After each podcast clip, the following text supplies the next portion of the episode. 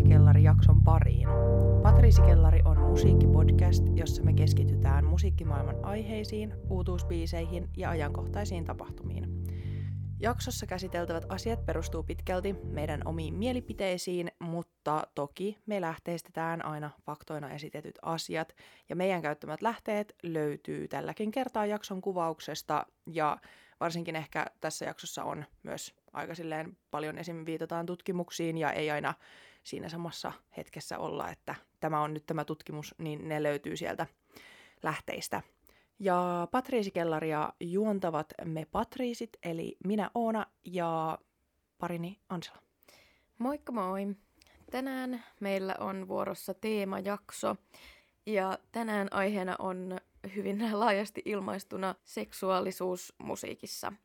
Ja me tullaan käsittelemään esimerkiksi sitä, onko naisen seksuaalisuus musiikissa voimaantumista – vai turhaa alleviivaamista ja onko se edelleen tabuaihe. Myös käsitellään esimerkiksi sitä, että miksi lyriikat voi olla ongelmallisia ja mitä kuvastoa taas esitetään musiikkivideoilla. Alkuun myös sisältövaroitukset. Tässä jaksossa käsitellään vähän rajujakin esimerkkejä, jotka voi olla ehkä joillekin triggeröiviä joten sisältövaroituksena ainakin raiskaus, misogynia ja trans- ja homofobia. Myös tässä jaksossa me puhutaan sukupuolista todella heteronormatiivisesti ja viitataan lähinnä mies- ja naissukupuoliin, mutta ollaan yritetty ottaa myös vähemmistönäkökulma mukaan ja siitä myös oma osionsa myöhemmin. Joo, tämä on semmoinen asia, että meillä on ehkä petrattavaa tässä muutenkin, koska aika usein pysytään tuossa binäärisissä sukupuolirooleissa. Mutta lisäksi, vaikka me yritetään tässä jaksossa aika laajasti ja eri näkökulmista käsitellä tätä seksuaalisuutta musiikissa, niin tämähän on kuitenkin vain ihan pieni otanta, että eihän me voida ihan kaikkea tähän kattaa. Ja me käydään jossain kohdassa aika niinku rautalangastakin väännettynä joitakin ongelmakohtia ja luetaan jonkin verran arvosteluja ja lyriikoita. Ja vielä yhtenä disclaimerina, että me ei tässä nyt yritetä cancelata ketään artistia, toimittajaa, kriitikkoa, vaan me halutaan esittää oikean elämän esimerkkejä, jotka on kaikkien nähtävillä, kaikkien löydettävissä ja tuoda ehkä esiin niitä ongelmia, joita niissä on, joita voi olla tai joita ne voi ylläpitää ja näyttää, herättää ajatuksia siitä, että miten niitä voidaan esim. tarkastella. Joo, ja miksi olisi tärkeää kyseenalaistaa asioita, joita me pidetään normina ja ihan tavallisena musiikissa ja niin myös yhteiskunnassa. Kyllä. Tämän aivan järkyttävän pitkän alustuksen jälkeen niin mennään päivän aiheeseen. Ja tämä tänään käsiteltävä aihe ei siis ole mikään uusi ilmiö, se ei ole mikään meidän keksimä tai meidän nytten havainnoima yhtäkkiä, vaan se on ollut olemassa aina. Ja näiden meidän teemajaksojen ideana onkin syventyä johonkin olemassa olevaan asiaan tai ilmiöön ja sitä kautta myös tarkastella sitä laajemmin. Ja tämä aihe ylipäätään on ollut meillä mielessä jo tosi pitkään ja me ollaan keskenään keskusteltu joistain tähän liittyvistä keisseistä jo aikaisemminkin, mutta ehkä viime aikoina on tullut myös esiin jotain uusia tapauksia, jotka on saanut meidän kiinnostuksen heräämään tätä aihetta kohtaan uudelleen. Ja erityisesti yksi esimerkki vaikutti siihen, että miksi me nyt haluttiin ottaa tämä aihe käsittelyyn oikein pitkän kaavan kautta. Joo. Kaikki lähti liikkeelle 24. elokuuta, eli no on tästä jo jonkin verran aikaa, mutta kuitenkin Helsingin Sanomissa julkaistiin levyarvostelut, tai no oikeastaan Hesarilla on tapana aina koota useampi albumi ja biisiarvostelu samaan. Freelance-toimittaja ja musakriitikko Oskari Onninen arvosteli räppäri Jebojahin sinkun, joka on nimeltään Tekee mieli. Ja tämä biisihän kertoo siitä, kun tekee mieli seksiä. Ja tämä oli nimenomaan naisen niin kuin omasta halusta ja naisen näkökulmasta kirjoitettu ö, biisi. Jos joku ei ole kuullut tätä biisiä, niin pääsee ehkä vähän kärryille, että minkälaisesta biisistä on kyse. Niin voi käydä kuuntelemassa sen biisin. No tota, Onninen antoi tälle biisille kaksi tähteä viidestä. Itse olin ainakin tästä hyvin surullinen, koska tämä biisi on todella hyvä. Ja mä voisinkin lukea tämän arvostelun, koska tämä on sen verran lyhyt. Niin, kokonaisuudessaan. Onninen siis kirjoittaa tästä tekee mielibiisistä seuraavaa. Palstamillimetrein mitattuna Jebojahin syksyllä ilmestyvä debyytti lienee loppuvuoden suurin suomi rap-levy, mutta julkaistut singlet ovat antaneet mediatilalle katetta vain hetkittäin. Neljäs ennakkokappale Tekee mieli on niitä biisejä, joiden lainausmerkeissä avointa seksuaalisuutta pitää erikseen alleviivata, sillä muuten se jäisi huomaamatta. Tiedotteessa Jeboja vertaa biisiä Cardi Bean ja Megan Thee Stallionin Vap jättihittiin, vaan pikemminkin sen meininki on Born to be mild. Flow ja tuotanto ovat kökköä karrikoiraa. Sopivasti kappaleen ilmestymispäivänä sosiaalisen median palvelu OnlyFans ilmoitti kieltävänsä pornografisen sisällön julkaisemisen alustallaan. Mm, Okei. Okay. Joo. No, miksi just tämä arvio sai meidät tarttua tähän aiheeseen ja miksi me pidetään tätä ongelmana? Herää kysymys, että miksi tämmöiset joko kommentit siitä, että naisen seksuaalisuus on tapu tai avoimen seksuaalinen on ongelmia? Ja ennen kaikkea, miksi naisen seksuaalisuus on ongelma miehille? Tässä on nimittäin ristiriita, koska samaan aikaa me kuullaan sitä, kuinka miehet on, että joo joo, teillä on lupa olla seksuaalisia, mutta niinku, onko sitä sit koko ajan pakko pitää jotain ääntä? Ja samaan aikaan he kirjoittavat siitä vähintään kerran viikossa. Mm, kyllä. Siis tuntuu jotenkin todella turhalta toi arvostelu ja lähinnä siltä, että pitipä taas päästä sanomaan, että kuinka turha aihe tässä nyt on taas käsillä ja että tässäkään ei sitten taas ollut mitään positiivista. Ja joo, siinä biisin tiedotteessa, joka tuli ennen tämän julkaisua, niin tuotiin esiin sitä, että tämän biisin sisältö on se, että halutaan, että se on avoimen seksuaalinen ja jotenkin juhlistaa seksuaalisuutta, että ehkä siksikin se on jäänyt tähän arvosteluun, mutta myös, että ei ollut sitten niinku mi- mihinkään muuhun tarttumispintaa. Joo, ja mitä sitten, jos Jebo olisi halunnut tehdä tai halusi tehdä suomenkielisen version Vapista? Ja miksi se ei olisi tuonut sitä esille tässä, koska se tosiaan oli megahitti. Ja jos on vähänkään mahdollista, että tätä sen biisiä voisi verrata siihen ja se saisi enemmän kuuntelukertoja, niin miksi ei? Ja miksi niin kuin ylipäätään nainen ei saa tehdä biisiä, jossa hän laulaa halustaan tai seksistä ilman, että sen ajatellaan olevan joko aina liikaa tai jotenkin liian vähän. Mm. No näihin kysymyksiin, joita me ollaan tässä nyt esitetty, niin lähdetään etsimään vastausta ensin vähän historian kautta, että nähdään ylipäätään, että millä tavalla se seksuaalisuus on nähty niin kuin ajan saatossa ja mennään sitten nykypäivään. Ihan nopea historiakatsaus vain. Naisen seksuaalisuudella musiikissa on ollut yleisesti kaksi narratiivia. Joko ö, nainen on nähty tällaisena viattomana, neitsyenä, joskus jopa lapsenomaisena. Ö, tästä esimerkkinä vaikka Madonnan Like a Virgin tai sitten myöhemmin Britney Spears Baby One More Time, jossa hän musavideossa on tällaisessa koulupuvussa ja on tämmöinen, no, nuori tyttö. Toinen vaihtoehto on sitten tämmöinen viettelijätär, mutta näitä molempia yhdistää se, että ne on aina tehty miehen katseelle.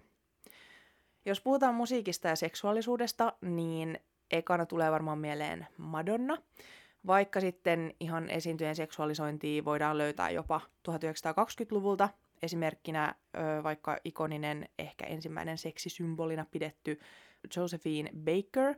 Mutta jos mennään nyt tähän Madonnaan ja vuoteen 1984, niin silloin julkaistiin Like a Virgin biisi. Ja tätähän pidetään Madonnan yhtenä ikonisimmista kappaleista, mutta samalla silloin sillä on myös todella merkittävä rooli popin historiassa. Ja tämä biisihän on kohututtanut silloin 80-luvulla, ja ihan Vatikaanista asti kommentoitiin tätä asiaa silloin, mutta tota, yleisesti niin kun mennään läpi tätä miten seksuaalisuus on näkynyt musiikissa, niin siellä toistuu kappaleet, jotka on jollain tavalla kohututtanut. Ne on aina herättänyt negatiivista huomiota. Sitten jos siirrytään 80-luvulta 90-luvulle, niin Janet Jackson oli se juttu. Hän lauloi seksistä, hän oli usein aika vähissä vaatteissa, mutta silti hänellä oli ympärillään kiistaton kunnioitus.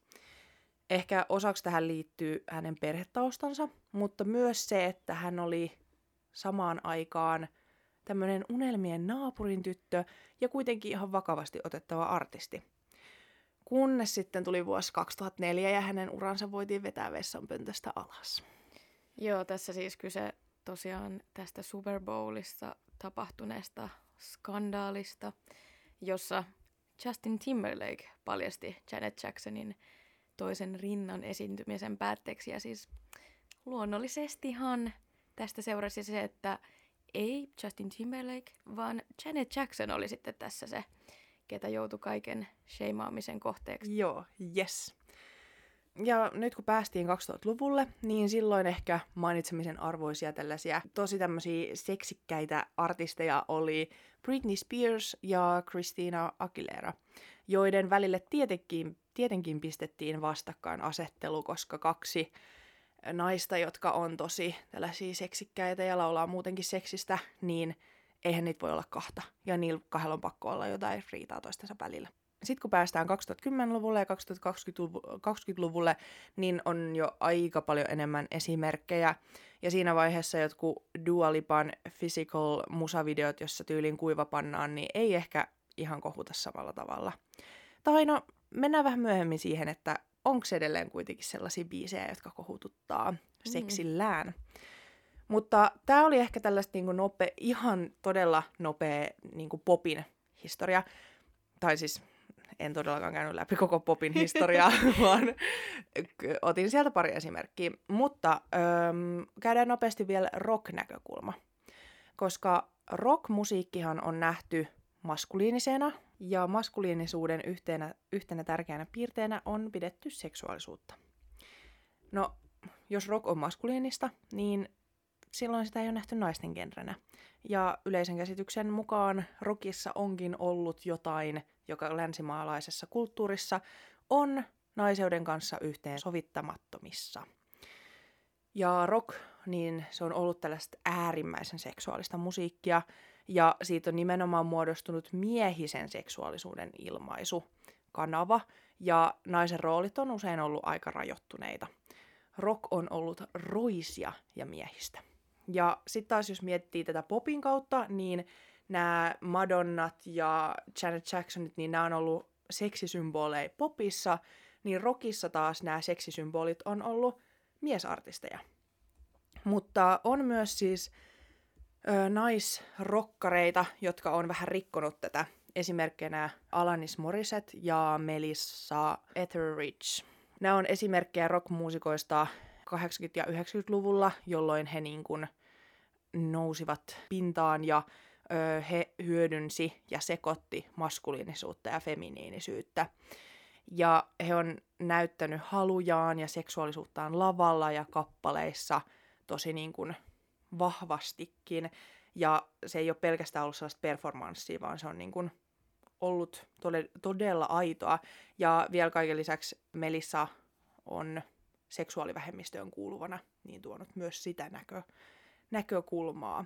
No nyt kun olla, pyöritään siellä 80- ja 90-luvun vaihteessa, niin yhden kiinnostavan asian sanoi rokin tutkija ja sosiologi Simon Frith tästä asiasta, kun häneltä kysyttiin, että mikä on mielestäsi feminiinin rokin mahdollisuus ja kuinka sitovia rokin maskuliiniset konventiot oikeastaan on. Ja hän vastasi tähän, että en usko, että rock on musiiki- musiikilliselta luonteeltaan maskuliinista tai että voisi olla olemassa soundi, joka sinänsä olisi feminiininen. Täten feminiininen rock on sinänsä mahdollista, vaikkakin sitä ei ehkä määriteltäisi rockiksi. Tämä on tietenkin siis niin vanha kommentti, mutta tota, tässä vaiheessa niin Simon Frith oli tutkinut rockia yli 10 vuotta – Ja mun mielestä on aika mielenkiintoinen, niin kuin, että miten tämä rock on just nähty, että jos se olisi feminiinistä, niin se ei varmaan olisi rockia. Mm.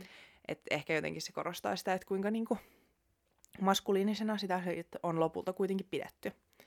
No tämmöinen niin kuin, tosi hyvä esimerkki tällaisesta niin kuin, tosi seksuaalisesta kappaleesta on vuodelta 1997, kun hard rock-bändi Aerosmith julkaisi Oodin naisen anatomialle, ja tämä biisihän kanto nimeä Pink. Ja tässä kappaleessa niin bändin solisti Steven Tyler tunnetusti huutaa valtavasta rakkaudestaan naisen emättimeen. Ja jokainen laini alkaa sanalla pink, ja tätä seuraa riimi, joka kuvaa erilaisia seksuaalisia tilanteita, ja tämä ei ole kovinkaan hienovarainen kappale. No meni yli 20 vuotta, kun R&B- ja soul-laulaja Chanel Monet niin otti tämän Pink-sanan haltuun, koska siihen mennessä niin tällä sanalla oli pelkästään tämmöinen aika negatiivinen assosiaatio aina just tähän Aerosmithin kappaleeseen. Chanel Monet teki Crimesin kanssa yhteistyössä biisin, kans nimeltä Pink, mutta tässä Iin tilalla onkin Y-kirjain. Ja tämä biisi julkaistiin siis tosiaan 2018, ja tämä on taas tosi semmoinen niin kuin iloinen ja funkihtava biisi. Ja samalla tavalla kuin tämä alkuperäinenkin kappale, niin se kertoo vaginasta ja jokainen laini alkaa tällä sanalla vaaleanpunainen eli pink. Ja myös tässä musiikkivideolla niin Chanel Moneilla on pussy pantsit, eli vaginahousut.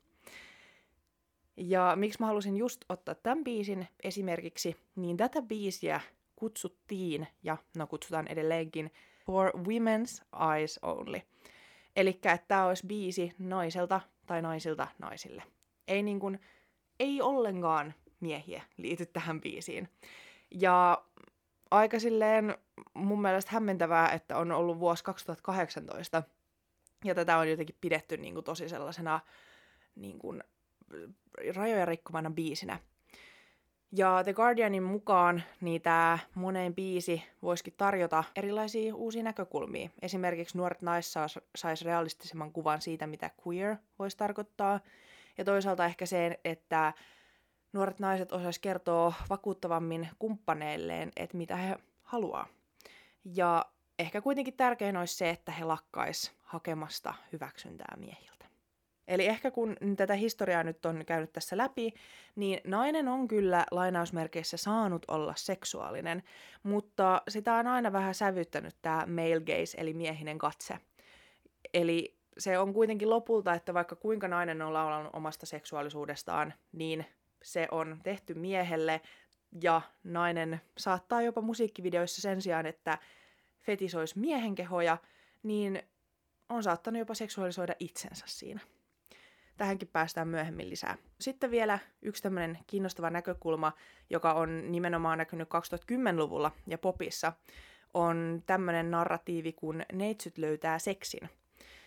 Ja The Guardianin mukaan tässä on kyse siis siitä, kun joku lapsitähti, tässä on käytetty esimerkkinä Miley Cyrusta ja Selena Gomezia, niin he on ihan siis yhtäkkiä yhdessä yössä niin löytänytkin seksin ja he ovat luopuneet tästä lapsitähteydestään ja ovat vähäpukeisena laulanut siitä, kuinka he ovat nyt valmiita harrastamaan seksiä.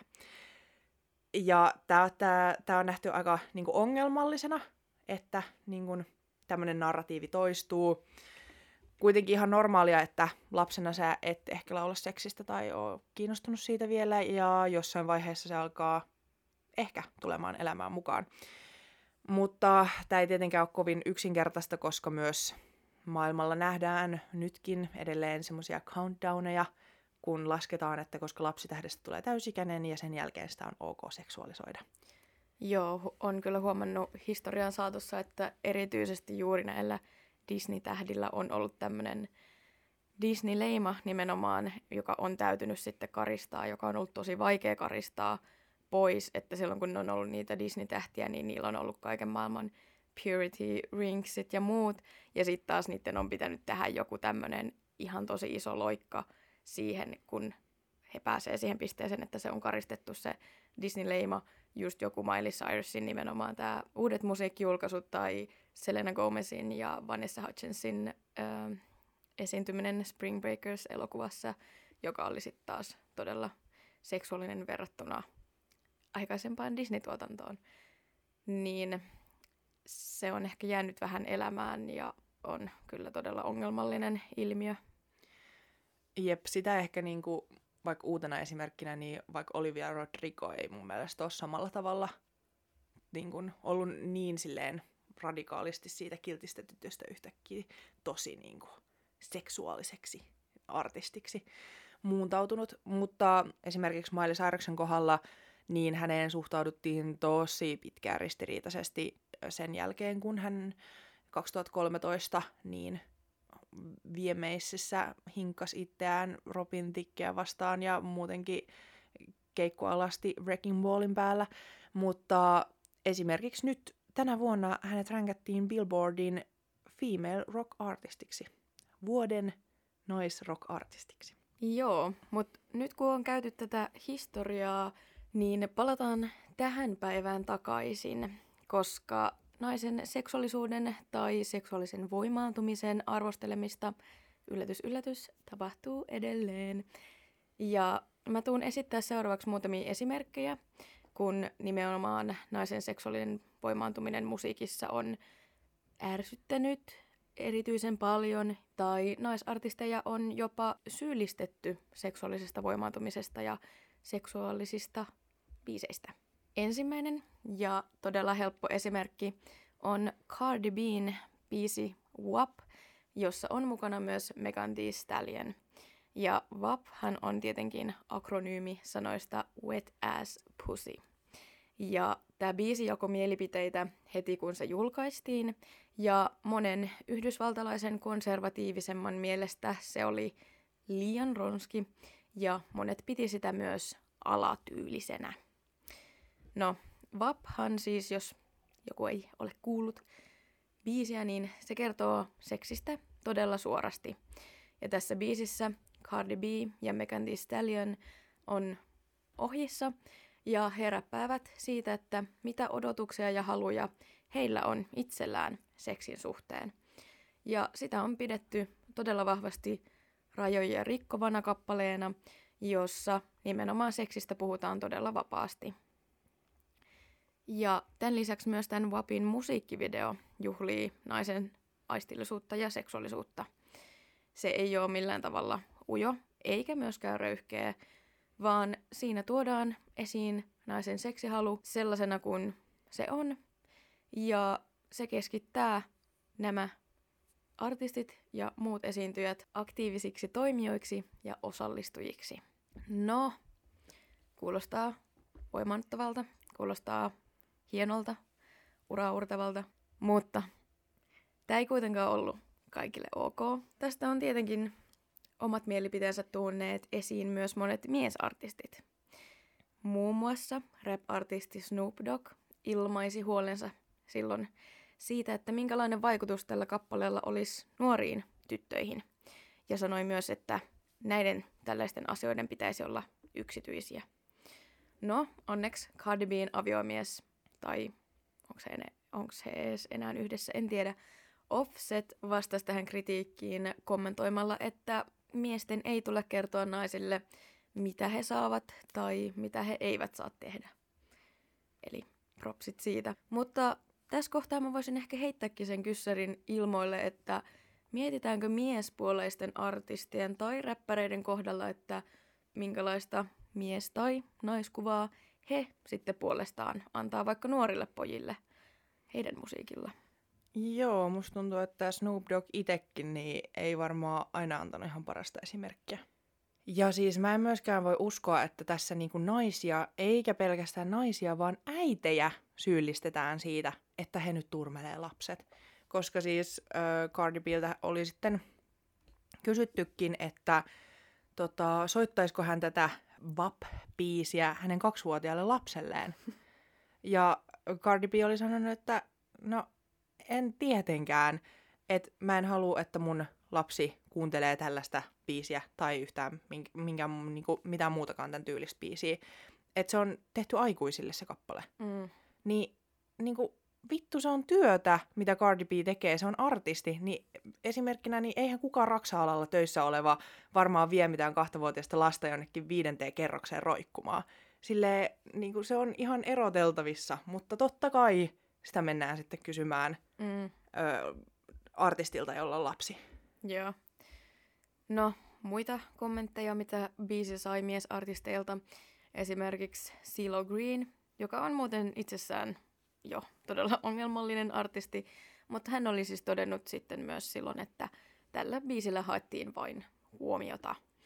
Ja myös yhdysvaltalainen konservatiivinen poliittinen kommentaattori Ben Shapiro sai todella paljon huomiota sillä, että hän kutsui tätä biisiä silloin vulgaariksi, eli rahvaanomainen, öö, mitäs muita käännöksiä sille oli, sivistymätön, muukkamainen. Että joo. Ja tässä niin kuin selkeästi nähdään tämä kaksoistandardi, että miehet moittii ja käyttäytyy ylimielisesti muun muassa tätä biisiä kohtaan, mutta heillä ei ole kuitenkaan aikaisemmin ollut mitään ongelmaa esimerkiksi siinä, kun miesartistit on tehnyt seksuaalista sisältöä sisältävää musaa. Mutta onneksi Cardi B ja Megan Thee Stallion on kieltäytyneet häpeämästä tätä biisiä tai sen sanomaa.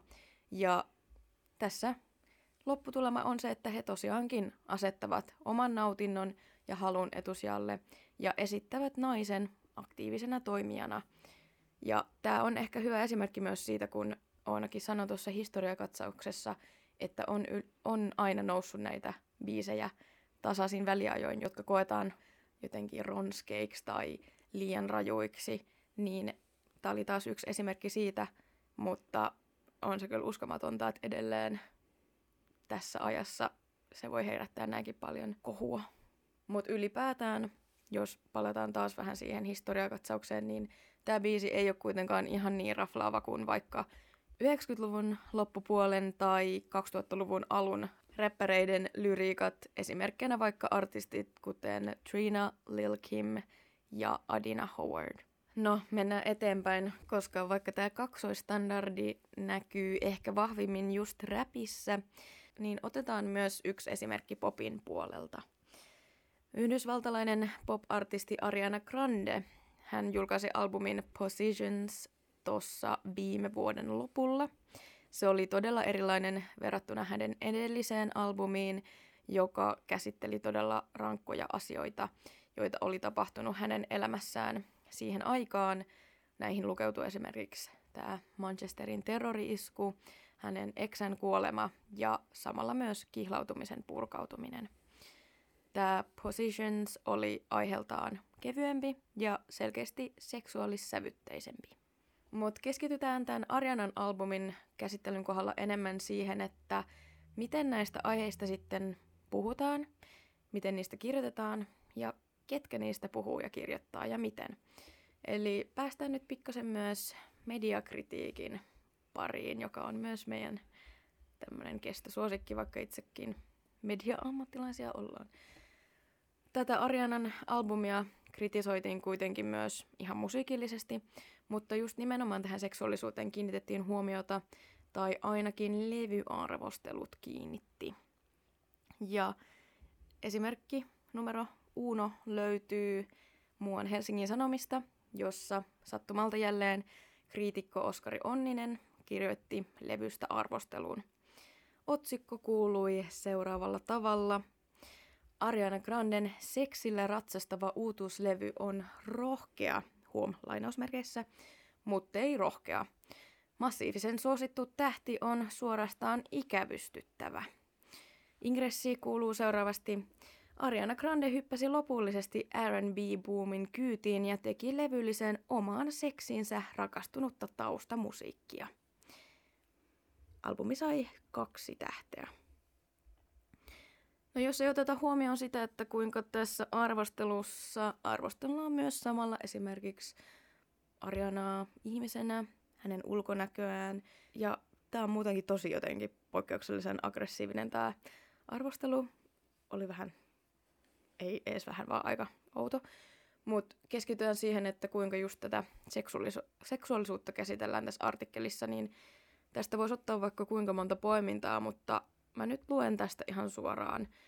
Niin Onninen tuo esiin myöskin tämän, että edellinen levy käsitteli näitä aikaisemmin mainittuja asioita ja toteaa, että taas tämä Positions-levyn teema on seksi. Hän toteaa, että miten rohkeaa, eli lainausmerkeissä rohkeaa, piste. Eli ei siis hänen mielestä yhtään rohkeaa. Hän sanoo, että on selvää, että Grande tietää kohauttavansa juuri oikeista kohdista, vaikka itse hankin julkisjuoruni mieluummin seiskasta. Albumin yhteydessä ei ole puhuttu niinkään sen kappaleista, vaan sen kiimaisimmista riimeistä. Erityisen kekseliäitä ne eivät ole, mutta toisaalta eivät yritäkään olla. Asioita piilotellaan 34 plus 35 kappaleen laskutoimituksen verran. Sen kertosäkeessä Grande sirkuttaa suoraan, mitä haluaa. Fuck me till daylight. Jos erityisesti tahtoo kuunnella lauluja seksistä, on vaikea keksiä syitä, miksi kuuntelisi lauluja Ariana Granden seksistä. Ja tämä arvostelu tosiaan jatkuu vielä tuosta, mutta tulipahan ainakin hyvin selväksi, että Onnisen mielestä Ariana Grande ei todellakaan ole kovin kiinnostava, eikä ainakaan Ariana Granden seksielämä. Niin, kun toivois, että ö, levyarvostelut, niin se kritiikki tai se arvostelu kohdistuisi siihen musiikkiin, niin tässä kritiikissähän oli siis ihan jostain muusta kyse. Koska mun mielestä siis nämä kommentit niin Arianan ulkonäköön ja siihen, että onko hän vaikka käynyt veitsen alla, on mm, hieman turhia tässä. Ja myös se, että mm, vaikka joku The Weeknd, se laulaa seksistä, varmaan hänen seksielämästään, en, en ole ihan varma. Hänkin sirkuttelee ja en tiedä. Kuitenkin se varmaan on kuitenkin aika kiinnostavaa. Weekend teki aika hyvää levy viime vuonna. Mm, kyllä, kyllä. Luulisi, että myös sitten siellä arvosteltaisiin, että kuinka kiinnostavaa sitten tämä Weekendin seksisirkuttelu on, mutta ilmeisesti ei. Ja siis juuri tämä, että kyllä, kritiikki on kritiikki ja se on jonkun oma mielipide, mutta pysytelläänkö kuitenkin levyarvostelussa vaikka siinä musiikissa? Kyllä, lyriikat on iso osa sitä, mutta tässä niin kuin, ehkä tämä suurin, suurin huomio kuitenkin meni johonkin väärään. Joo, ja kyllähän niin kuin journalismissa tietenkin aina yritetään etsiä se joku niin kuin ympärillä oleva mm. laajempi konteksti ja just se, että tässä niin kuin vaikka verrattiin siihen, että minkälaisia edellisiä niin kuin ne edelliset albumit, mitä ne käsitteli. Ja selkeästi tässä ei ole löydetty mitään muuta kuin se seksi. Mutta se, että m- mitä sit, tai silleen, että miksi yhtäkkiä tämä niin kuin nimenomaan, tämä seksi on ihan vitun tylsää. niin kuin, en, en tiedä. Joo, en mäkään. Mä en tosiaan tiedä, mutta ihan tasapuolisuuden nimissä, niin otetaan toinen esimerkki myös suomalaisesta levyarvostelusta, nimittäin myös Soundissa käsiteltiin tätä. Siellä myös levy sai kaksi tähteä. Täällä puolestaan Mikael Mattila kirjoittaa albumista otsikolla Levyllinen sitä itseään. Ariana Granden raflaavat seksilaulut eivät ole kovinkaan kiinnostavia. Wow, täälläkään ei kiinnosta. Mutta tota, tässä sitten myös seuraavanlaisia poimintoja, eli ne menevät seuraavasti. Tämän albumin kärkisingle on nimeltään 35 plus 34, ja siinä havaillaan aamun asti kestävästä aktista. Ilman sen hienostuneempaa aritmetiikkaa voinee päätellä, että nämä positionit tarkoittavat tällä kertaa ihan sitä itseään. Kun Cardi B ja Megan Thee Stallion tyhjensivät pajatson jo aiemmin tänä vuonna vaginaalisella ilottelullaan nimeltä VAP, herää Positionia kuunnellessaan tietenkin kysymys, miten kiinnostavia tai raflaavia Granden seksilaulut sitten ovat. Eivät kovinkaan. Positions on kaunista ja laadukasta popmusiikkia, siinä kaikki. The Weeknd ujeltaa säkeistön, Ty Dolla Sign räppää toisen, omaperäistä. Eli tässä nyt sitten mitataan sitä, että kuinka raflaava tai kiinnostava pitää olla, jos puhutaan seksistä musiikissa, ja sitten taas tullaan siihen, että kuinka vetisti niiltä naisartisteilta odotetaan. Jälleen kerran. Ja siis myös toi, että nyt tässä verrataan tuohon vappiin, niin silleen, että ihan kuin siis vuonna 2020 naiset, kaikki maailman naiset saa julkaista vain yhden Joo. biisin, joka käsittelee seksiä. Ja that's it. Kaikki Mm. muu on tylsää. Ja niinku, mitä toi Grande nyt yrittää tuolla, että Joo. yrittääkö nyt kopioida Cardi B ja Me- Megan Thee Stallionia? Eli niin kuin rima on siis täällä, tässä on WAP, Mm. ja niin kuin, sitä ei voi ylittää, sori. Joo, ei, kokeilkaa ensi vuonna uudelleen. Joo. Mut vielä yksi poiminta, mikä oli niin kuin taas, että mitä vittua. Se menee näin. Se, että näin vaniljaisen musiikin seassa sanotaan fuck tai pussy, ei ole rohkeaa, saati ilahduttavaa. Seksi tuntui näin kiusalliselta viimeksi Ed Sheeranin laulamana. I... Mm, Siis väittikö Ariana Grande jossain kohdassa, että hän on nyt tosi rohkea, kun hän laulaa fuck ja pussy? Mutta ilmeisesti se siis pitää olla. Mutta siis ilmeisesti se, niin nyt tullaan siihen loppupäätelmään, että se siis todellakaan ei ole. Miten siis miehet keksiikin tätä, että, että niin kuin nyt nämä naiset on tosi rohkeita, kun ne niin kuin Mm. laulaa seksistä, oh my god. Mutta sitten samaan aikaan ne on silleen, oikeasti miksi tätä pitää koko ajan alleviivata ja niin kuin, onko pakko koko ajan puhua tästä ja Joo, tästä aiheesta. Kyllä. Niin kuin, ei, ei kukaan ollut silleen, että tämä on nyt jotenkin, että Ariana Grande tässä nyt niin kuin mullistaa maailmaa Mhm, näillä niin. biiseillä. Eli niin kuin siis joko sä oot rohkea, joko sä räjäytät pajatson, tai sit sä oot ihan vitun tylsä ja epäkiinnostava. Ei ole, niin kuin, ei ole muuta vaihtoehtoa. Ei voi olla vaikka niin kuin normaali aihe, joka voi vaan olla jossain musiikissa. Ei, ja myös tämä, että tässä jälkimmäisessä soundin arvostelussa niin sanottiin, että tämä kuitenkin on siis kaunista ja laadukasta popmusiikkia. Niin, mm, niin kuin, Se on se- sivulausessa sitten. mut, niin kuin, että kaikki se niin kuin unohdetaan, koska tämä vaan niin kuin, koko albumi käsittelee sitä seksiä. Ja myös se, että just mitä säkin sanoit, että kun se niin kuin naisilta odotetaan niin paljon, niin myös se, että mä näen toisaalta siinä hyvän puolen, että musta tuntuu, että naiset osaa myös vaikka tehdä laadukkaampaa musiikkia, koska se on niin korkealla se rima, johon Mm. niiden pitää ylettyä. Mutta sitten samaan aikaan niin miesartistit saattaa tehdä ihan siis todella tylsän levyn, jossa he kanssa käsittelee näitä samoja aiheita, mutta kukaan ei kirjoita niistä.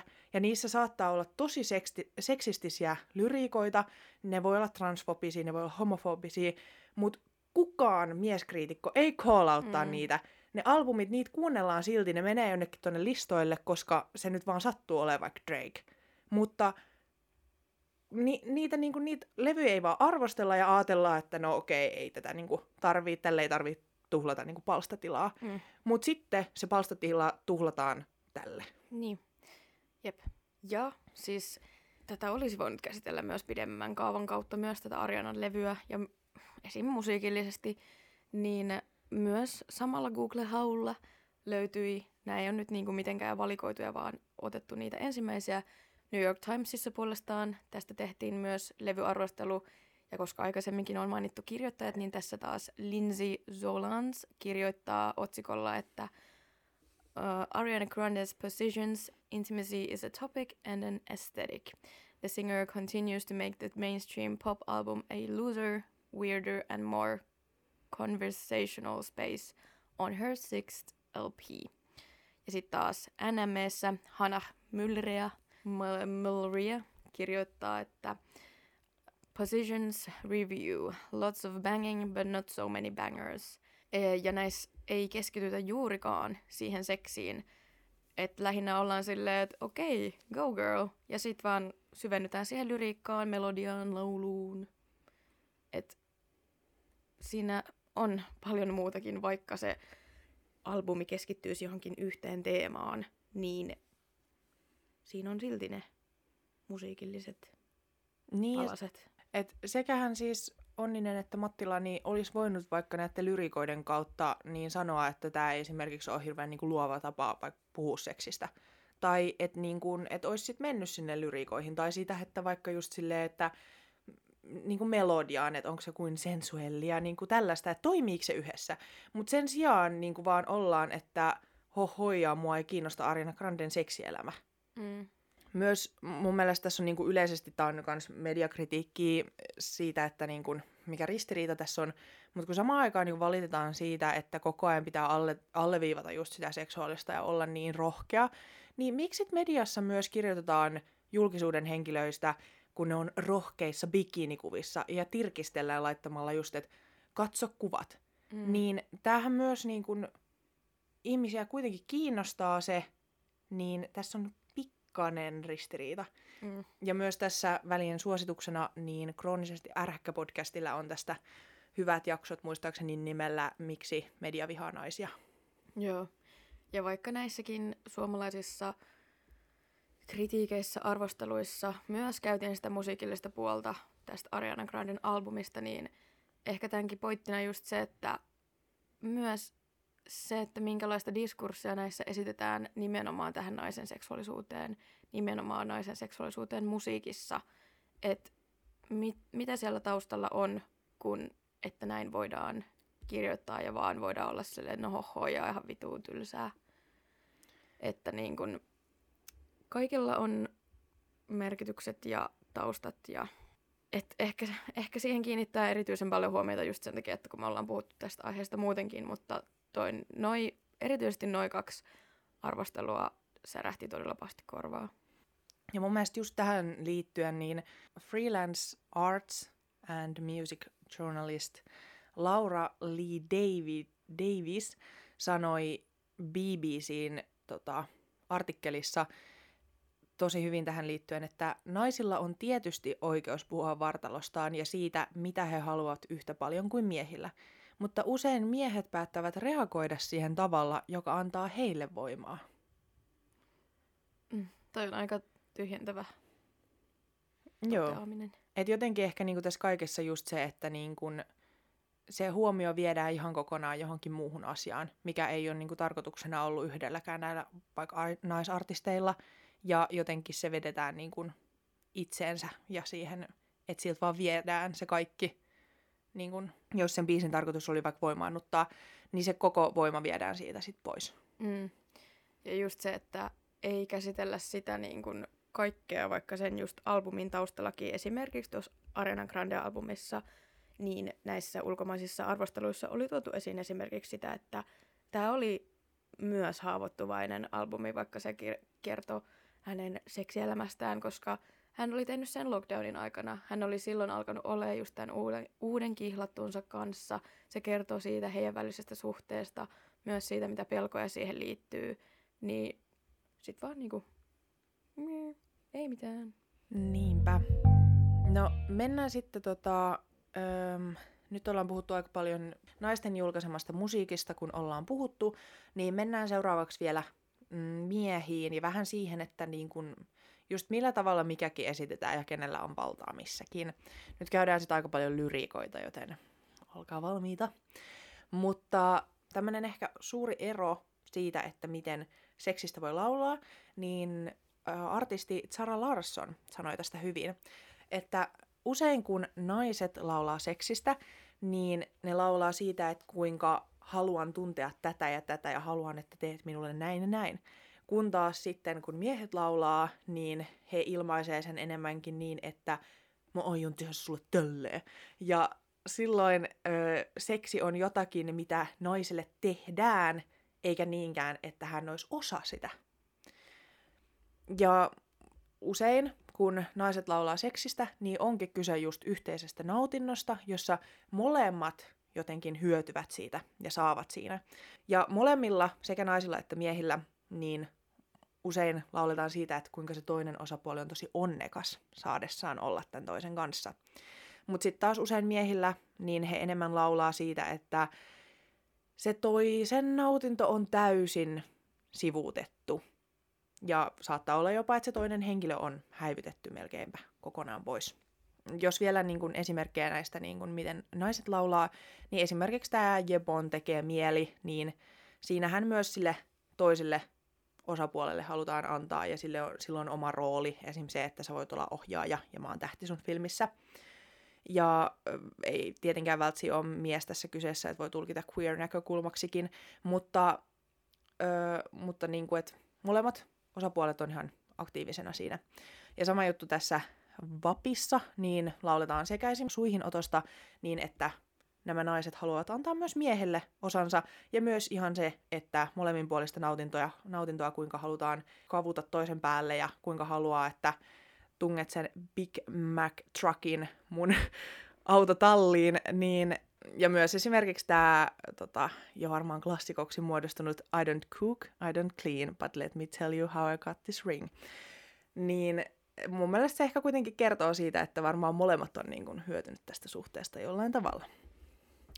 No mennään lisää tosiaan näiden lyrikoiden kautta eri näkökulmiin, jolla yritetään tässä todistaa, että joskus nainen jätetään aika kylmäksi. Mulla on pari esimerkkiä Kettomasan kalamies-albumilta, josta me ollaan puhuttu aikaisemminkin, mutta se on vaan jotenkin niin oiva esimerkki, ja kuitenkin tästä lähivuosilta.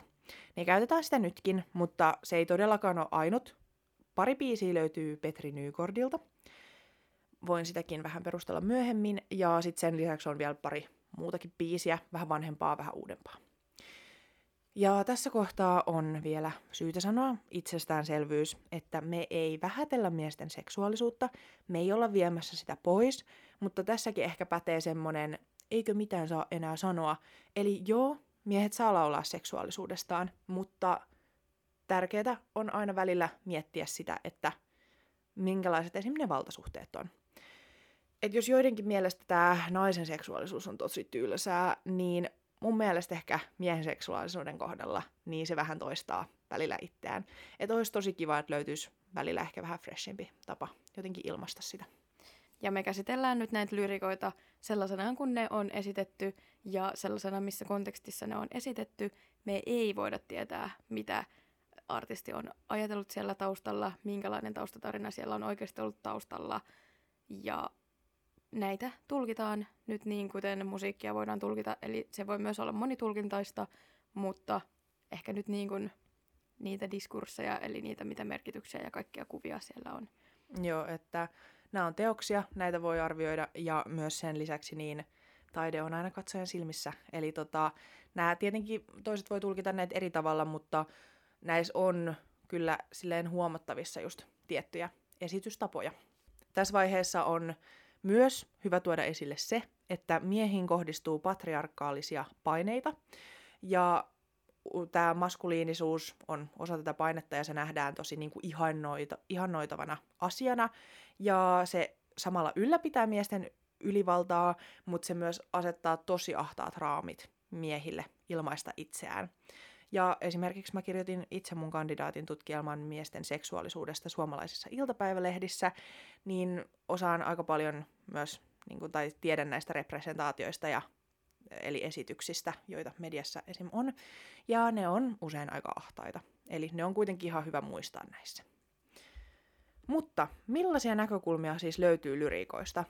Öö, ensimmäinen narratiivi on tämmöinen, nainen on se pahis itse asiassa lopulta.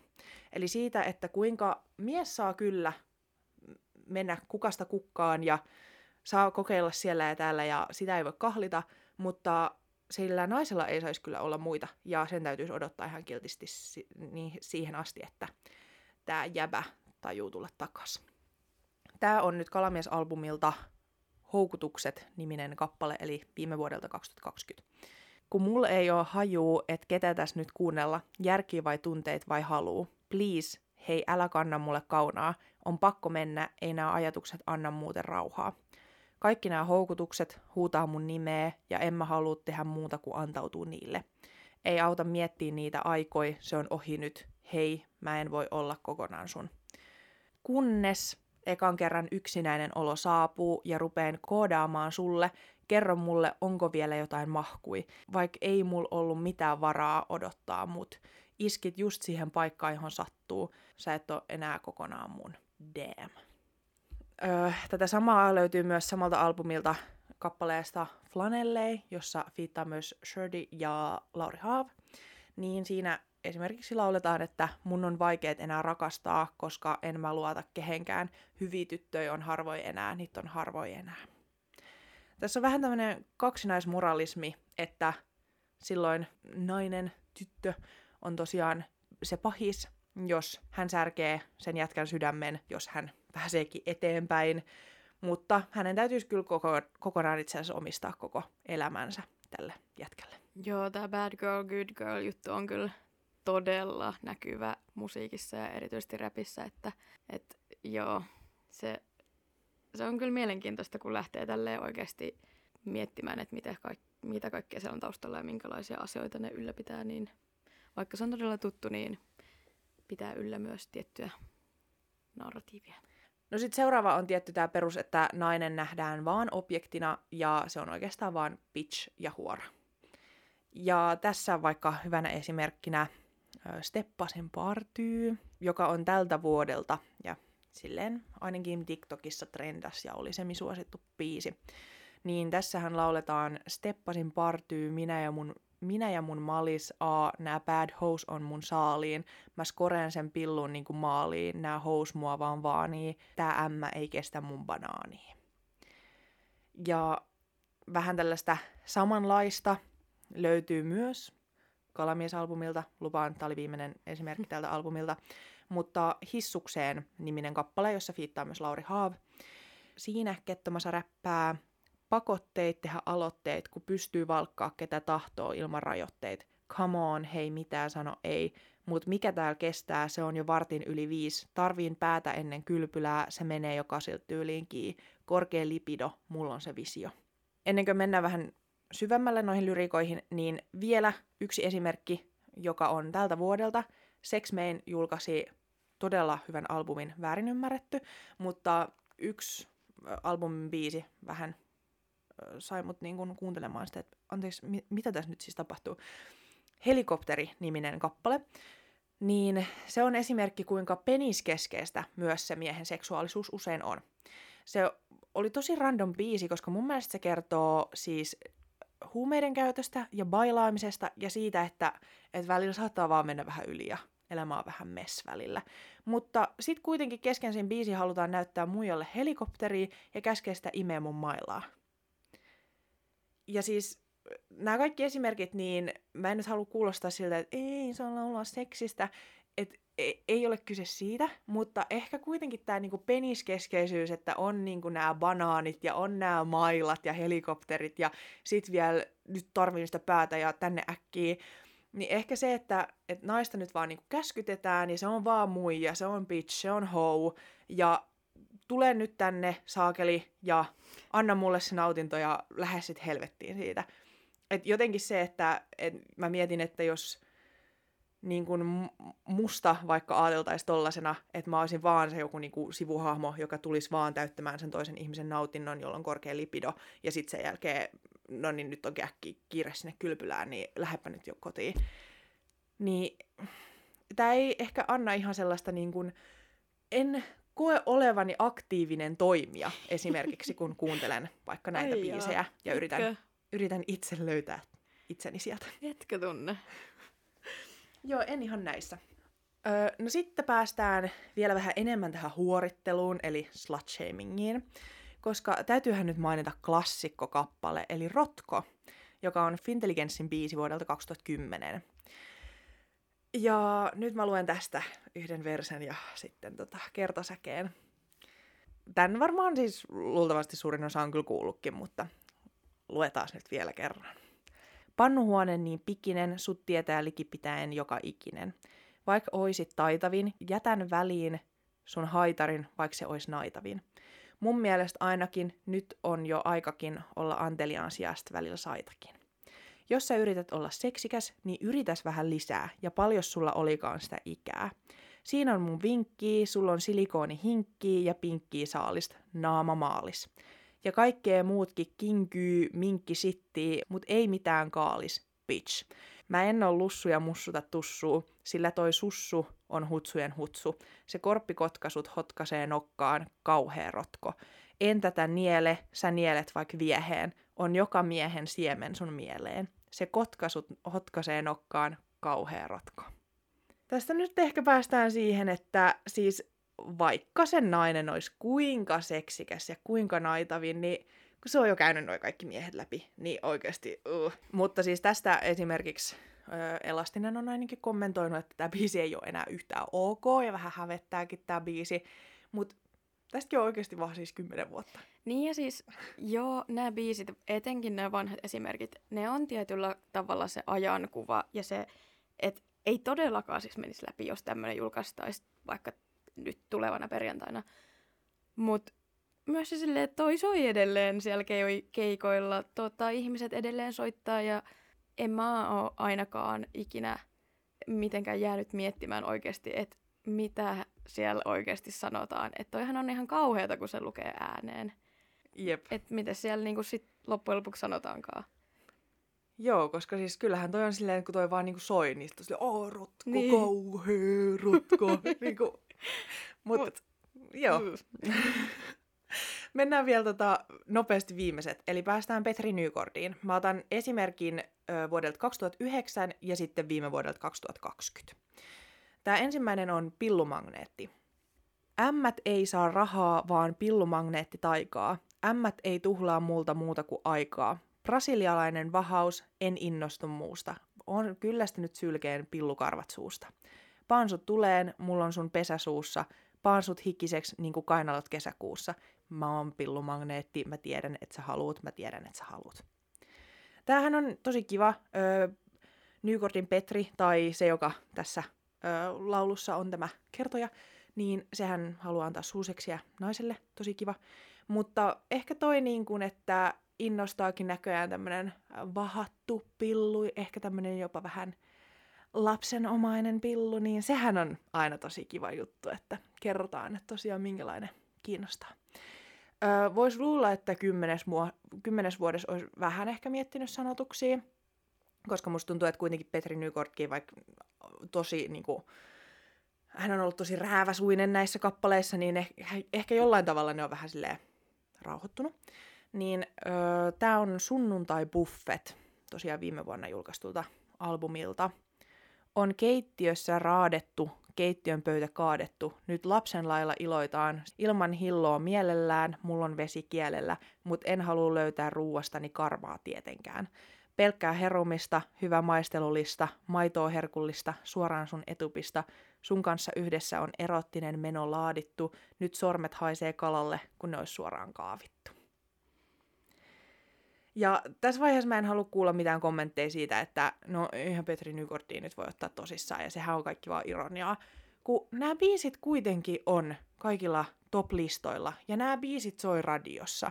Ja esimerkiksi viimeisimpänä niin täällä Jyväskylässä, kun meillä on tällaiset poikkitieteelliset bileet, niin se oli siellä se esiintyvä artisti. Että hän kyllä niin kuin saa ihan tätä tilaa. Niin siinä mielessä tätä ei voi pistää sen piikkiin, että no mut tää on niin kuin tosi liioiteltua. Niin, siis just Petri Nykordit ja Teflon Brothersit ja Mitkeli ja Portion Boysit on kyllä niin vaikea, koska se niinku genre on ihan oma. Se on, onko se nyt joku huumoriräppigenre, mihin ne kuuluu vai mikä ikinä onkaan. Mutta just toi, että minkä takia se on hyväksyttyä jossain, niinku, ei missään tosielämässäkään kukaan puhu tolleen toisilleen tai kohtele toisia tollain.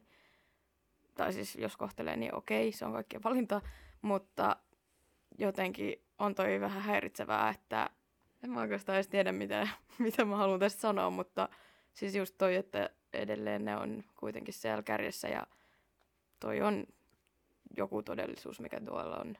Joo, ja siis mä oon sit varmaan tosikko. Mä en löydä tästä mitään huumoria. Et Niin. mulle huumori on jotain ihan muuta. Tässä, niin, tässä on myös se, että me ollaan siinä meidän omassa kuplassa myös, missä siis ei todellakaan näy Petri Nykort. Niin kuin, en halua mitenkään nostaa itse, itseäni tai meitä jotenkin jalustalle, mutta siis se, että ei todennäköisesti ne, ketkä kuuntelee Petri Nykordia, niin ne, ei ne pahota mieltään näistä tai ei, ne, ei, ei niillä ole mitään ongelmaa tässä. Mutta kun ne sanotukset lukee näin, kirja, niin kuin kirjaimellisesti näin vaan, niin vähän kyseen, kyseenalaistan kyllä, että miksi jossain tämä hyväksytään edelleen. Ja siis myöskin se, että Petri Nykort esiintyy myös festareilla ja keikoilla, jotka on esimerkiksi koko perheen tapahtumia, niin vähän, siis jotenkin, tässä on taas tämä, niinku, että taide ja mitä kaikkea se nyt voikaan kuvata ja mitkä kaikki asiat onkaan sallittuja taiteessa ja mitkä ei. Joo, ja tässä tosiaan kun tuli niin monta eri esimerkkiä, niin myös se, että jos Petri Nykort on sitä niinku huumoripuolta, niin sitten kuitenkin joku Kettomasa on sille ihan vakavasti otettava, tai Sex Main on tämmöinen tosi niinku nouseva uusi artisti, sitten on tietty Fintelligence, joka on ihan siis klassikko, niin sille, että niissä kaikissa kuitenkin on näitä samanlaisia teemoja, ja se, että se on ihan sama, että onko se niinku huumoria vai eikö se ole huumoria. Ja myös se, että mä halusin ottaa mahdollisimman paljon näitä lyrikoita ja oikeasti lukea niinku pitkiä pätkiä, koska mulla tuli fyysisesti paha olo, kun mä luin näitä, ja sen takia olisi niinku tosi tärkeää välillä just pysähtyä kuuntelemaan näitä. Koska vaikka tämä olisi niinku taidetta, niin tämä heijastaa todellisuutta ja toisaalta tämä luo jonkinlaista todellisuutta. Että kyllähän jollain tavalla vaikka niin kuin vaan kuuntelis musiikkia, niin kyllähän se nyt vaikuttaa mm. vaikka siihen, että miten sä aattelet. Ja myös vielä siis se, että, että mä en, me ei nyt todellakaan luettu näitä lyrikoita sen takia, että me haluttaisiin cancellaa nämä artistit. Että, niin kuin, että täällä on joukossa siis artisteja, joita ihan kuuntelen. Mutta halutaan vaan siis kyseenalaistaa välillä se, että mikä, mitä kaikkea menee porukan korvasta sisään ja toisesta ulos. Ja myös se, että sitten just jotain vappia syynätään ja jotkut poliitikotkin kommentoi asiaa ja kaikki on silleen, että tämä on oikeasti liikaa. Niin se, että mitä kaikkea muuta on. Ja nämä oli vaan siis suomenkielisiä esimerkkejä ja ihan pari. Mm. Vielä tämmöinen ajankohtainen keskustelu, keskustelu, joka käytiin tässä vähän aikaa sitten, niin otetaan se vielä esille. Koska muistatteko te vielä sen antikliimaksisen räppibiifin Kettomasan ja Lukas Leonin välillä? Mm, valitettavasti.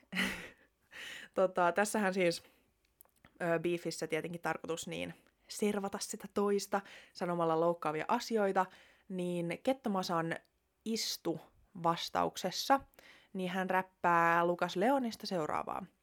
Puhut mun lafkast, puhut mun muijist, pitäisikö sun pistää äijä nyt suukii? Muijaus ajettiin PMN studiol ja veitsen vielä seuraavana päivänä Turkkiin. Et lopulta oikeastaan tässä ei nyt enää sit Lukas Leonista puhutakaan. Ja Maria Veitola otti tämän esille ohjelmassaan, Yökylässä Maria Veitola, kun hän vieraili Kettomasan luona. Ja hän nimenomaan kyseenalaisti tämän kohdan, missä sanotaan, että muijas ajettiin PME-studiolla. Ja sitä, että oliko tämä nyt ihan niinku ok, niin Kettomasa vastasi tähän, että sille ei ole mitään väliä, että kuka ajoi ja ketä ajoi. Että siinä olisi ihan hyvin voinut olla äijä hänen mielestään. Mutta itse asiassa sillä on väliä.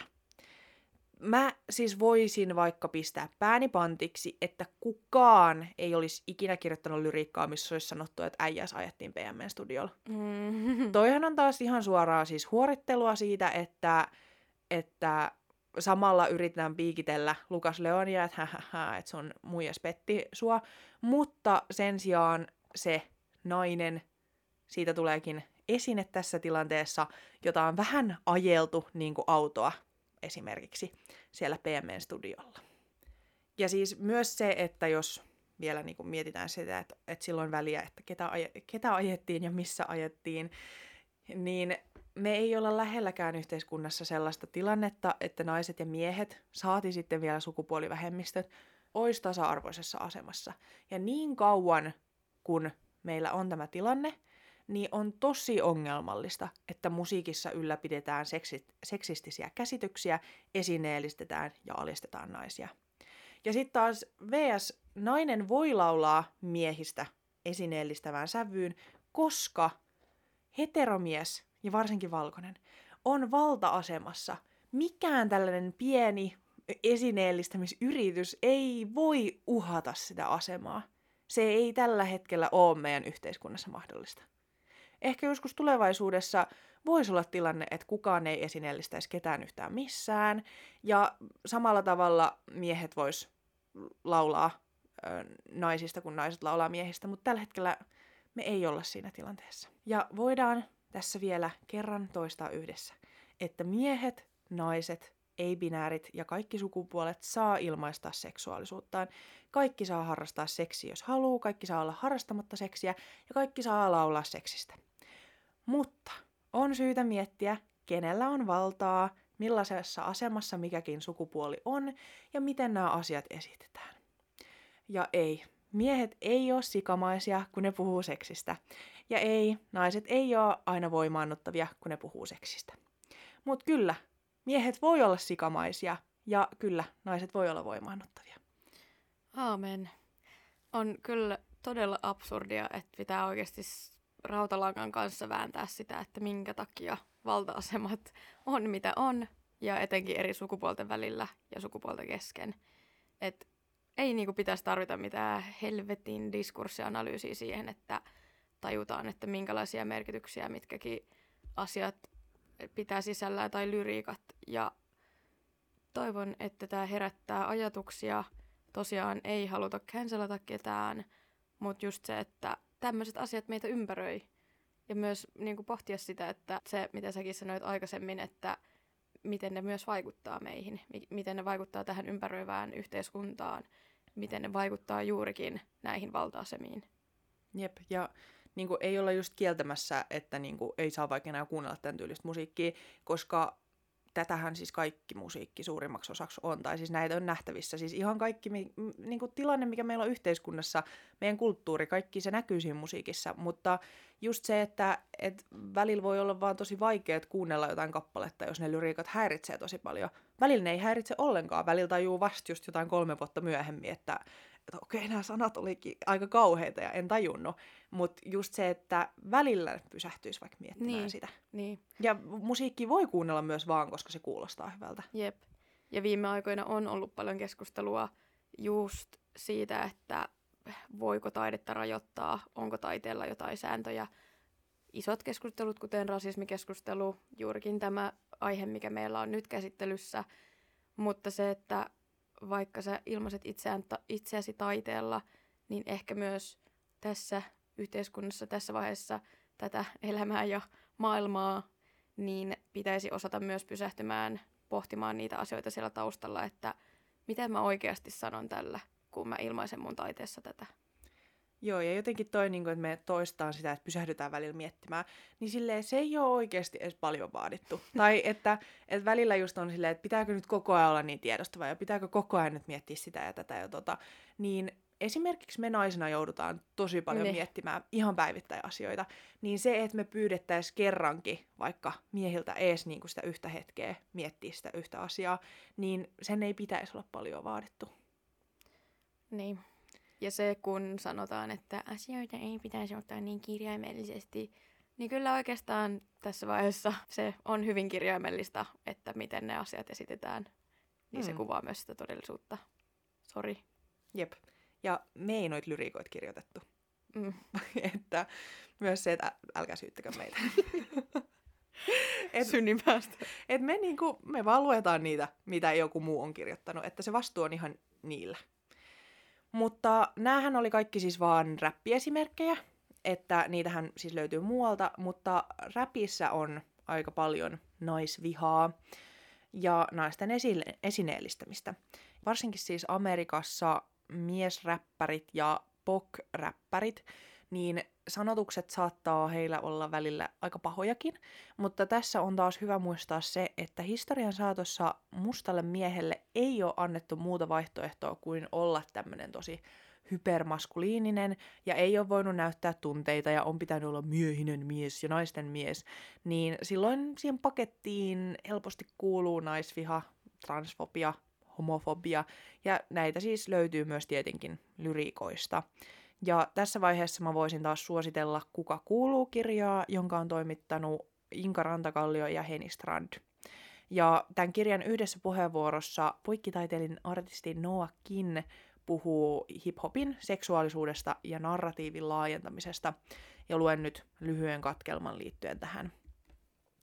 Genren, eli hiphopin, keulakuvina toimivat pääosin mustat miesartistit, eivät ole näyttäytyneet alistuvina, vaan ovat kuvastaneet orjuudesta vapautuneen mustan miehen voimakkuutta hypermaskuliinisuuden avulla.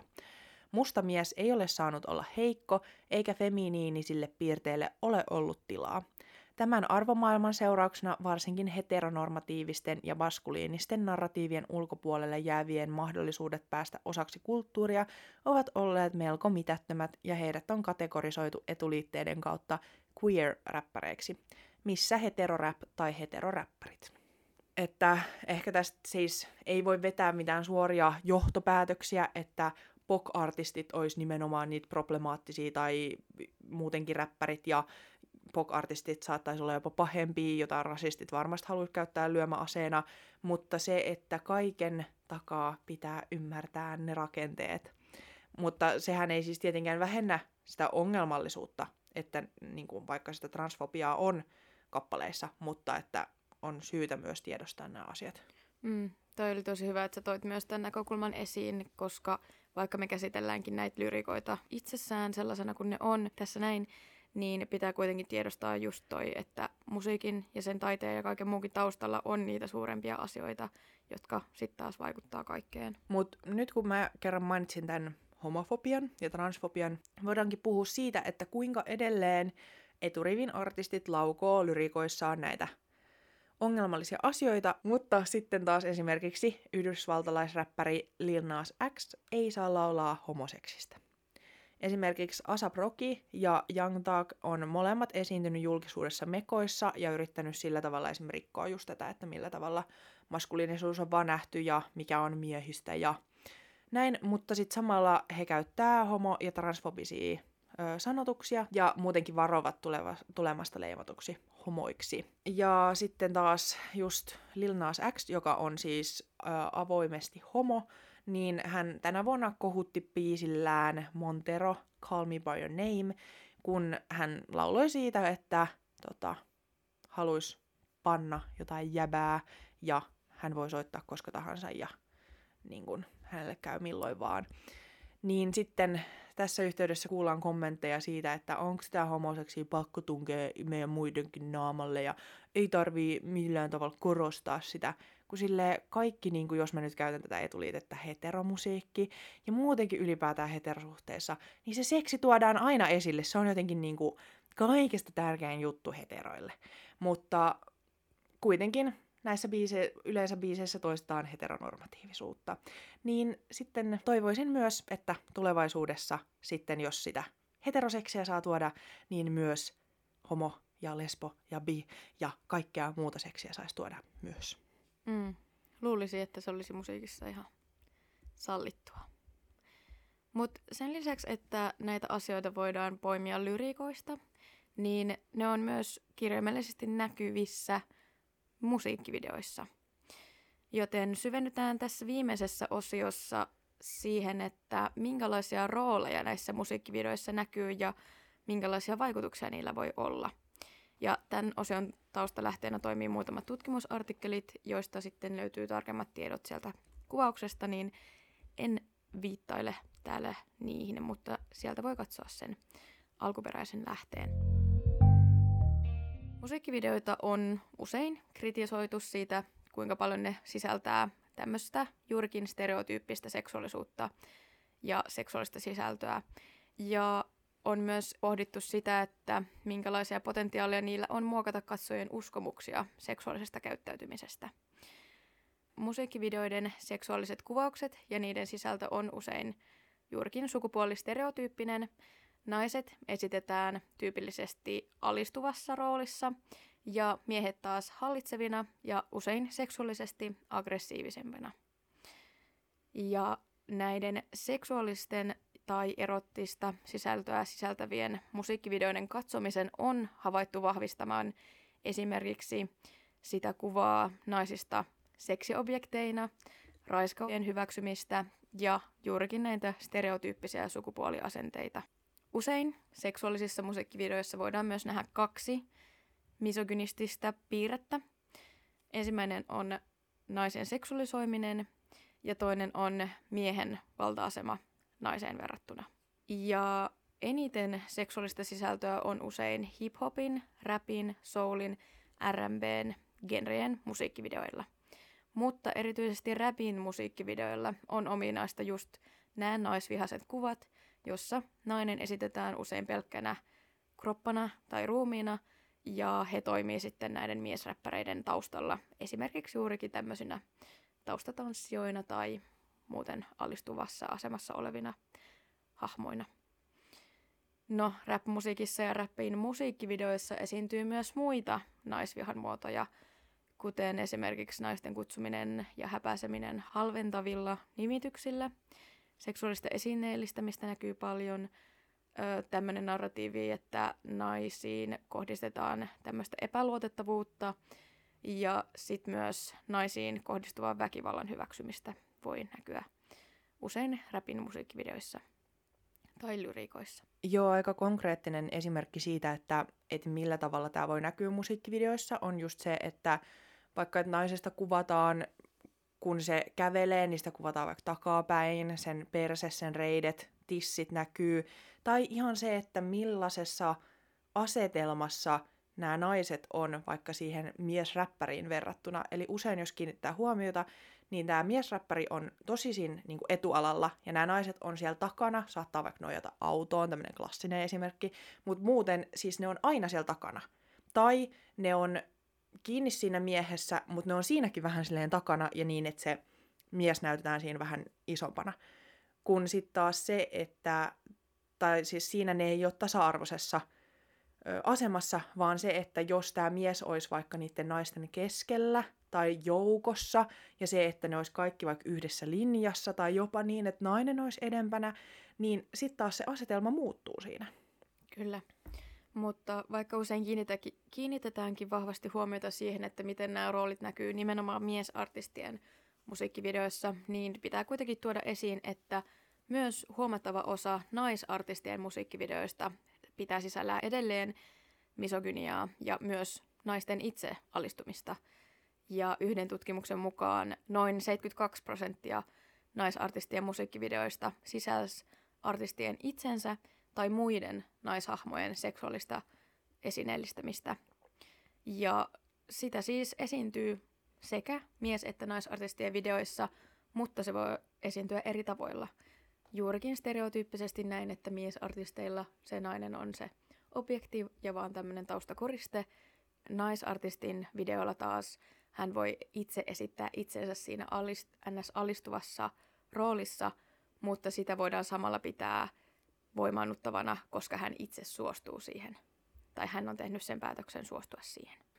Eli kaikki ei ole niin mustavalkoista, mutta sitä esineellistämistä, misogyniaa tapahtuu edelleen. Ja musiikkivideoissa se on todella konkreettista just se, miten se seksuaalisuus ilmaistaan, miten ne roolit näkyy ja se lävähtää kirjaimellisesti silmille ja miettii esimerkiksi sitä, mitä vaikka nuoret ihmiset kuluttaa. Musiikkivideot ylläpitää kuitenkin jonkinlaisia rakenteita, joten sitä voi jokainen pohtia, että miten ne vaikuttaa ihmisiin.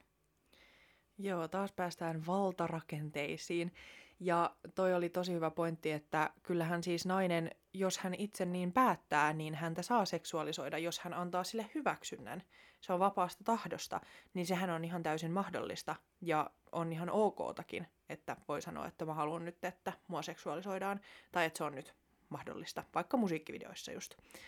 Mutta näissä kaikessa on myös silloinkin syytä tarkastella niitä taustoja, koska esimerkiksi BBC Culture artikkeli, jonka on kirjoittanut mm, viime marraskuussa toimittaja Arva Haider, kirjoitti siitä, että vaikka tämä VAP, josta ollaan nyt puhuttu, niin rikkoi rajoja, niin silti hän kyseenalaisti ja mietti sitä, että kuka oikeastaan kaikista eniten hyötyy tästä, kun elämme patriarkaalisessa yhteiskunnassa.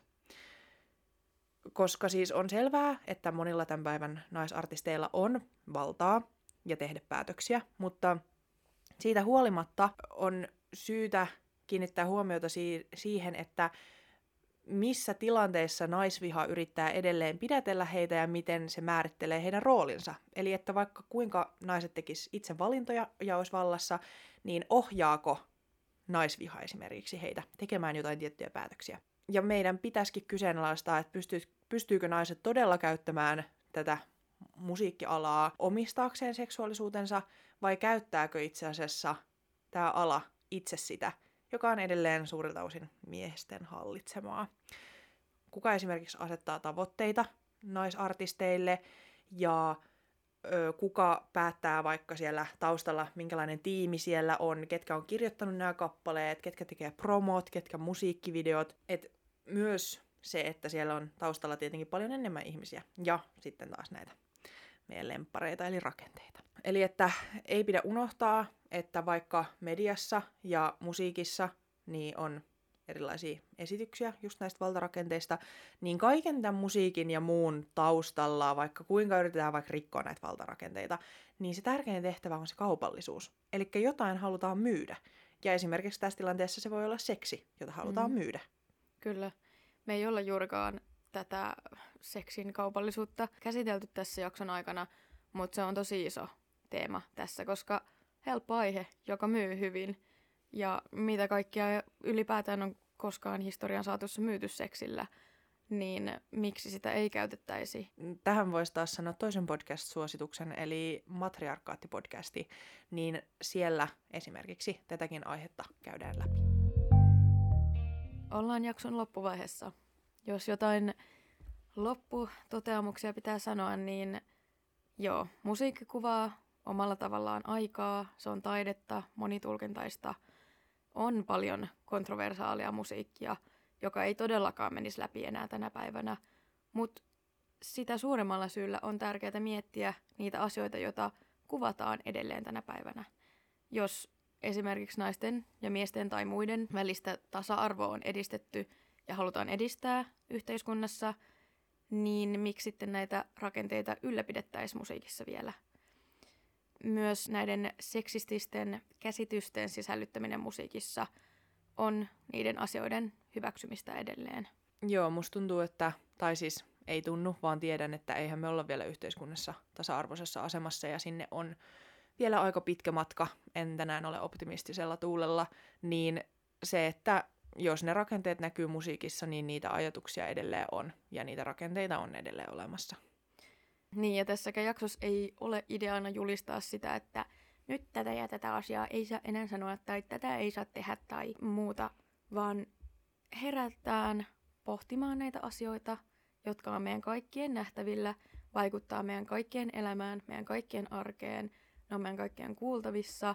Ehkä miettii, miksi nämä asiat on niin kuin ne on, mitä ne kertoo, voisiko ne joskus muuttuu, voisiko ne olla eri lailla. Ehkä jollakin nämä asiat on itsestäänselviä, tai sitten jotkut ei ole välttämättä koskaan ajatellut näitä asioita näin. Mutta tarkoitus on just pohtia, herättää keskustelua, kyseenalaistaa. Me tykätään kyseenalaistaa. Kyllä, me halutaan aina, että ihmiset vähän ajattelis. Mutta ilman myöskään tätä, että näitä asioita oikeasti pohditaan ja oikeasti myllätään läpi, niin ilman sitä ei voi tapahtua muutosta. Yhteiskunnallisessa keskustelussa on tällä hetkellä selkeästi se vaihe, että toinen puoli yrittää saada sitä muutosta sillä, että puhutaan asioista, tuodaan ne raasti esiin, kun taas toinen puoli saattaa olla niin, että asiat on aina ollut hyvin ja mitään ongelmaa ei ole, mutta mitään ei voi koskaan tapahtua, jos niitä ei tuoda esiin, jos, ni- jos niitä ei kyseenalaisteta. Jep. Ja myös tässä lainatakseni toimittaja Renas Ebrahimia, niin niin kauan kun esimerkiksi me jaksetaan puhua näistä asioista, niin me uskotaan, että on vielä toivoa ja että me uskotaan siihen, että ihmiset pystyy muuttamaan. Että, että se, että ei me näitä muuten niin kuin vaadittaisi, koska meillä vielä on uskoa ihmisiin, että ne pystyy vielä tässä vaiheessa muuttumaan. Kyllä. Ja palataan vielä tähän musiikkinäkökulmaan, niin toivon ennen kaikkea tasa-arvoa, mutta jos naisille on nä- näitä odotuksia ja syynäyksiä, niin toivoisin samaa myös miesartisteille. Ja naisartistit joutuu kuitenkin käymään läpi näitä jatkuvasti. Mutta kuitenkin nostan hattua esimerkiksi rumban päätoimittajalle Jukka Hätiselle, joka kirjoitti kommentin juurikin tuosta Steppasin partiin biisistä, joka käsiteltiin myös tässä jaksossa silloin, kun se tuolla listojen kärjessä roikku. Ja hänkin totesi siellä, että puhetta räpin kyllä pitäisi lisätä. Ja se on totta, että enemmän tätä kriittistä otetta ja kyseenalaistamista ja keskustelua pitäisi lisätä, koska vaikka tässä Steppasin partiinkin lyrikat ei poikkea siitä, mikä on tavallista rap-musiikin lyriikkaa, niin silti olisi ihan ehkä hyvä keskustella, että onko tämä nyt kuitenkaan ihan ok. Ja myös kyllä se kertoo jotain yhteiskunnastakin, jos tuommoinen biisi on siellä listojen kär- kärjessä. Että ehkä sitä ei ihan noinkaan voi ignorata. Joo, ja tässä päästään taas siihen, että mitä me nyt vaan sit pidetään normina ja tavallisena. Että eihän me voida vaan kuitata asioita, että no mutta tämähän, tämähän on rap-musiikkia. Ja myös se, että mitä aikaisemmin jo puhuttiin, esim. vaikka se rotkopiisi, että se ei enää, se ei enää olisi mahdollista. No miksi tämä Steppasin partio on mahdollista? Että myös se, että jos me ollaan niin kuin nytten tajuttu, että okei, tuolla menneisyydessä on biisejä, jotka ei ole kovin ok, niin eikö me voitaisiin tästä lähtien olla, että kun alkaa joku biisi kohoamaan ja sitä porukka kuuntelee, niin sitten on silleen, että mut hetkonen, että onko te kuunnellut nämä sanat ja tiedätkö te oikeastaan, mitä tämä niinku ylläpitää tässä? Että voitaisiko me miettiä tätä? Että mitä jos me ei niinku jatkossa enää sallittaisi näitä? Että Hätinen on kyllä ihan oikealla linjoilla tässä. Joo. Me ollaan tässä nyt ehkä todella vahvasti alleviivattukin sitä naisen seksuaalisuuden kyseenalaistamista musiikissa, niin se on ihan kummasteltava asia niin kauan kuin sitä kummastellaan. Että tota, niin kauan kuin se nostetaan joka vuosi samalla tavalla jonkun uuden biisin kohdalla yleiseen keskusteluun, niin niin kauan se on tabuaihe, kun siitä tehdään tabuaihe. Kuitenkin oikeassa elämässä seksi ja seksuaalisuus on normaali asia, tai sen pitäisi olla normaali asia, joka on kaikille sukupuolesta tai seksuaalis- seksuaalista suuntautumisesta tai mistä tahansa riippumatta, niin ihan kaikille sallittu asia, niin minkä takia se on sitten jotenkin pois joidenkin toisten artistien musiikista kuin toisten. Joo, ja jotenkin se, että jos naisartisti haluaa korostaa jotakin asiaa biisissään, niin voisiko vaan antaa korostaa, jos se vaikka on se seksuaalisuus ja halutaan nyt alleviivata sitä, voisiko se olla mahdollista. Ja sitten taas toisaalta, jos sitä ei haluta alleviivata, niin voitaisiko sen vaan olla biisi, eikä sitä tarvitse sit erikseen nostaa. Ja niin kauan kuin joku muu sanelee sen, että minkälainen naisen pitäisi olla ja millaisista asioista sen pitäisi laulaa ja millä tavalla sitä seksuaalisuutta pitäisi ilmasta, niin niin kauan sitä vaan pusketaan läpi. Hmm. Ja tämänkin jakson aikana me ollaan siis tyyli joka väliin oltu silleen, että mutta me ei tarkoiteta tätä, ja tässä ei ole kyse tästä. Ja siis me joudutaan koko ajan olemaan tosi varovaisia siitä, mitä me sanotaan, vaikka me samalla kyllä uskalletaan ihan rohkeasti kyseenalaistaa näitä asioita, niin se ei ole todellakaan mikään siis itsestäänselvyys meille. Niin, koska me ollaan kuitenkin kaksi aloittelevaa nuorta toimittajaa, satutaan olemaan myös naispuolisia, ja sitten taas vertaa valta-asemassa tai vaikuttavammassa asemassa olevat esimerkiksi musiikkikriitikot, musiikkitoimittajat on paljon kokeneempia, sattuu olemaan miehiä, niin esimerkiksi näiden tekijöiden takia meidän asiantuntijoita voidaan myös kyseenalaistaa ja onkin kyseenalaistettu. Ja on ollut myös hiljentämisyrityksiä, että me ollaan jo aikaisemmin tämän podcastin jaksojen seurauksesta jouduttu selittämään ja vääntämään meidän asiaa, meidän näkökulmaa esimerkiksi miesartistien kanssa ja samassa yhteydessä sitten taas meiltä on vähätelty, tytötelty, meidän asiantuntijuutta on vähätelty ikää, meidän kokemuksia, niin myös tässä kaikissa on ehkä hyvä pitää se läpinäkyvyys, että meidän asema voi vaikuttaa siihen, millä tavalla me voidaan puhua asioista tai millä tavalla jonkun mielestä me saadaan puhua asioista. Kyllä, ja ö, ärsyttää, että me joudutaan myös tässä alleviivaamaan juuri sitä, että me ollaan naisia. Ja kuinka vaikeaa välillä tästä asemasta on ponnistaa, vaikka mekin ollaan myös aika etuoikeutetussa asemassa, mutta sillä uhallakin, että saatetaan toistaa vaikka esim. vihaisen naisen narratiivia ja syyttää miehiä ja kyseenalaistaa rakenteita, niin me oikeasti vaan halutaan tuoda näkyväksi tätä tilannetta, missä me eletään, ja välillä siis vaan keittää, koska tämä on meidän arkea. Ja on tärkeää tuoda esille, että kenellä sitä valtaa on ja kenellä ei, ja mitä voi tapahtua, jos avaa suunsa. Mutta jos olet edelleen kuulolla, kiitos. Kiitos, että kuuntelit tämän jakson. Me jäädään nytten joululomalle. Palataan taas tammikuussa asiaan. Ja tota, pääset kärryille, että koska palataan asiaan, niin meidän Instagramista ottakaa meidät seurantaan siellä nimimerkillä Patriisi Kellari. Myös Spotifyssa esimerkiksi, jos kuuntelet meitä täältä, niin ottakaa seurantaan. Myös esimerkiksi iPhonein ja Googlen podcast-sovelluksilla niin pystyy klikkaamaan siellä sitä seurata-nappia. Meille voit laittaa myös sähköpostia osoitteeseen patriisikellari at gmail.com. Kuullaan ensi vuonna uusien aiheiden parissa. Moikka ja hyvää joulua!